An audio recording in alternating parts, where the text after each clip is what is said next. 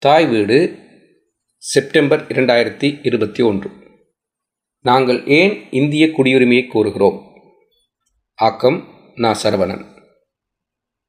இலங்கை தமிழ் அகதிகள் என இந்தியாவின் தமிழக அகதி முகாம்களில் வாழும் நாங்கள் அகதியான விதம் உலகமே அறிந்த உள்நாட்டு யுத்தம். யுத்தத்தை தாக்குப்பிடிக்க முடியாமல் தமிழ்நாட்டுக்கு அகதியாக வந்து சேர்ந்தவர்கள் நாங்கள். முப்பது ஆண்டுகளாக சட்டவிரோத குடியேறிகளாகவே கருதப்படுகிறோம். சிலர் இன்னும் நாடற்றவர்களாகவே உள்ளோம். இப்படி முகாம்களில் இருப்பவர்களில் இலங்கையை பூர்வீகமாக கொண்ட தமிழர்களும் இந்திய வம்சாவளி தமிழர்களும் என மொத்தமாக ஐம்பத்தொன்பதனாயிரம் பேர் முகாம்களிலும் முப்பத்தி நாலாயிரம் பேர் முகாம்களுக்கு வெளியேயும் வசிக்கிறோம். இப்படி இருப்பவர்களில் இந்திய வம்சாவளி தமிழர்கள் என்பது ஆயிரத்தி தொள்ளாயிரத்தி நாற்பத்தெட்டாம் ஆண்டு இலங்கை சுதந்திரமடைந்த போது இந்திய தமிழர் வம்சாவளியினரான எங்களது மூத்த தலைமுறையின் குடியுரிமையை பறித்தது இலங்கை அரசு. தங்களது மாற்று வழியாக இலங்கையின் மலைநாட்டு பகுதியிலிருந்து ஆயிரத்தி தொள்ளாயிரத்தி எழுபது ஆயிரத்தி தொள்ளாயிரத்தி தொண்ணூறு காலப்பகுதியில் வன்னியில் குடியேறினர். அங்கு சென்ற பின்னர் கொடிய உள்நாட்டு யுத்தத்துக்குள் சிக்குண்டவர்கள் பின்னர் மலையக பகுதிகளில் மீளவும் குடியுரிமை வழங்கப்பட்ட போது அதற்கும் விண்ணப்பிக்க முடியாத வாய்ப்பை இழந்தனர். தவிரவும் யுத்தத்தை தாக்குப்பிடிக்க முடியாமல் தமிழ்நாட்டுக்கு அகதியாக வந்து சேர்ந்தவர்கள். இந்த அகதிகளாகிய நாம் இன்னும் நாடற்றவர்களாகவே உள்ளோம். ரெண்டாயிரத்தி எட்டாம் ஆண்டு இலங்கை நாடாளுமன்ற தெரிவுக்குழுவின் அறிக்கையின்படி தொண்ணூத்தையாயிரம் பேர் அகதிகளில் இருபத்தெட்டாயிரத்தி நானூற்றி எண்பத்தொன்பது பேர் நாடற்றவர்கள் என்பது உத்தியோகபூர்வமாக அறிக்கையிடப்பட்டுள்ளது. இப்போதைய எண்ணிக்கை அதனை விட அதிகமாகவே இருக்கும் வாய்ப்பு உள்ளது தமிழக அகதி முகாம்களில் வசிக்கும் இலங்கை மக்கள் அனைவரும் இந்திய குடியுரிமை கோரி பல்வேறு கவனப்படுத்தல்களை செய்து வருகிறோம். இந்த நிலையில் பொது சமூகம் நாங்கள் ஏன் குடியுரிமை கோருகிறோம்? என்பதற்கான காரணத்தை அகதி மக்கள் பிரதிநிதிகளை உறுப்பினராக கொண்ட விழிப்புணர்வு குழு மூலம் கலந்துரையாடல் நடத்தி அதனை தொகுத்திருக்கிறோம். நாங்கள் அனுபவிக்கும் இன்னல்கள் சட்டவிரோத குடியேறிகளாகவும் நாடற்றவர்கள் என்ற நிலையிலும் நாங்கள் பின்வரும் இன்னல்களை அனுபவித்து வருகிறோம். அகதி அல்லது சட்டவிரோத குடியேறிகள் என்ற சொல் பிரயோகம் எங்களை தாழ்வாக உணர வைக்கிறது. அகதியாகவும் கூட எந்த ஒரு நாட்டையும் பிரதிநிதித்துவப்படுத்த இயலவில்லை. அகதி சமூகத்தில் இந்தியாவில் பிறந்த எங்கள் குழந்தைகளும் அகதியாக்கப்படுவதால் அவர்களது உரிமைகளும் இழக்க நேரிடுகிறது. அகதி முகாம் என ஒரு இனக்குழும வரலாற்றில் தொடர்ந்து இருந்து விடுமோ? அவர்கள் சந்ததியினரும் அகதியாகவே அடையாளப்படுத்தப்பட்டு விடுவோமோ? எனும் அச்சம் நிலவுகிறது. அகதி என்ற காரணத்தினால் அங்கீகாரம் மறுக்கப்படுதல். வாய்ப்புகளை தவறவிடுகிறோம்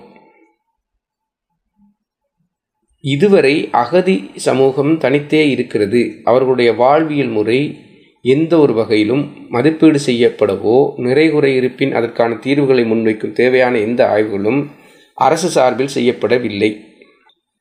எப்போதும் கண்காணிப்பிலேயே இருப்பதால் இயல்பாகவே எம்மில் ஒட்டிக்கொள்ளும் பய உணர்வு எங்களையும் எங்களது குழந்தைகளையும் மன உளைச்சலுக்கு ஆளாக்குவதோடு ஆளுமை பண்பு இழக்க நேரிடுகிறது.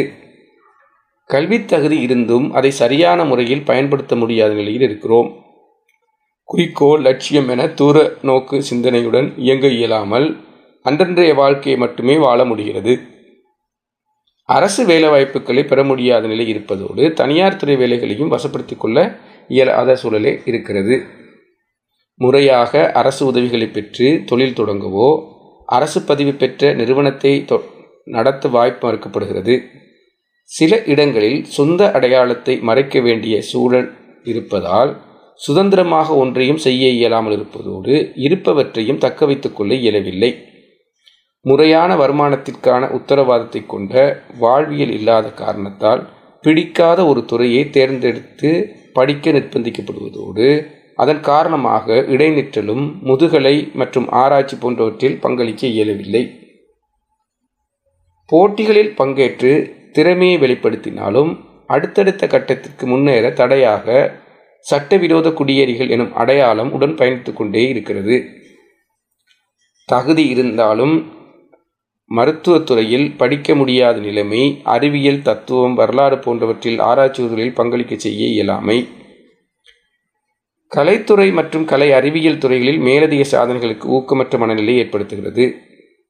வரையறுக்கப்பட்ட எல்லைகள் காரணமாக விசாலமாக பல துறைகளில் பங்கு கொள்ள இயலாமலும் தனி மனிதரின் சுதந்திரம் பறிக்கப்படுவதால் பொது சமூகத்துடன் ஒன்றியிருக்க இயலாத சூழலில் சிக்கொண்டிருக்கிறோம். மனித உரிமை மீறல்களுக்கும் சுரண்ட நிலைக்கும் முகம் கொடுக்க வேண்டிய இக்கட்டான நிலையில் இருக்கிறோம். நிச்சயமற்ற வாழ்வியல் முறைமைக்குள் சிக்கொண்டிருப்பதால் எதிர்காலம் பற்றிய பயத்துடனேயே வாழ்க்கை கழிகிறது. சிறுக சிறுக ஏதேனும் சேர்த்துவிட்டால் அதை வைத்து அசையும் சொத்துக்களோ அசையா சொத்துக்களோ வாங்குவதற்கு தடை இருப்பதால் உழைப்பு அனைத்தும் வீணாகிறது.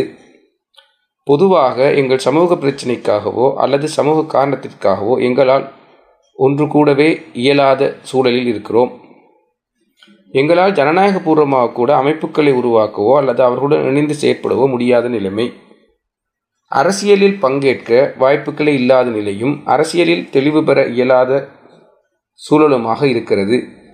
எந்த நாட்டின் அரசியல் எங்களுக்கானது என்ற கேள்விக்கு பதிலே இல்லை.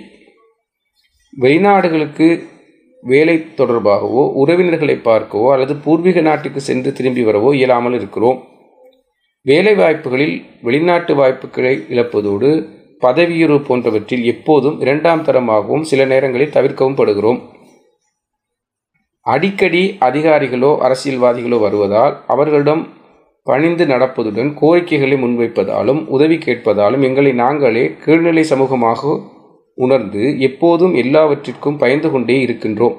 சரி தவறெனப்பட்டவைகளை தட்டி கேட்கவோ எதிர்கொள்ளவோ இயலாத நிலை.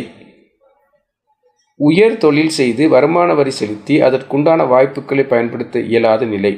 சாதாரண பொதுமக்களை விட வருமான வரி செலுத்துபவர்களுக்கு சிலவற்றில் முன்னுரிமையும் சிலவற்றில் சில சலுகைகளும் உண்டு. இந்த இருபத்தி ஓராம் நூற்றாண்டில் இந்தியாவிலேயே இந்திய தமிழர்களும் இலங்கை தமிழர்களும் நாடற்றவர்களாக சட்டவிரோத குடியேறிகளாகவும் சமூக கூட்டம் அகதி என்ற பெயரில் திறந்தவெளி சிறைச்சாலையில் வாழும் அவலம் சர்வதேச கவனத்தை பெற வேண்டும். எமக்கு நீதி கிடைக்க வேண்டும். அனைவரது ஒத்துழைப்பையும் வேண்டி நிற்கிறோம். நன்றி.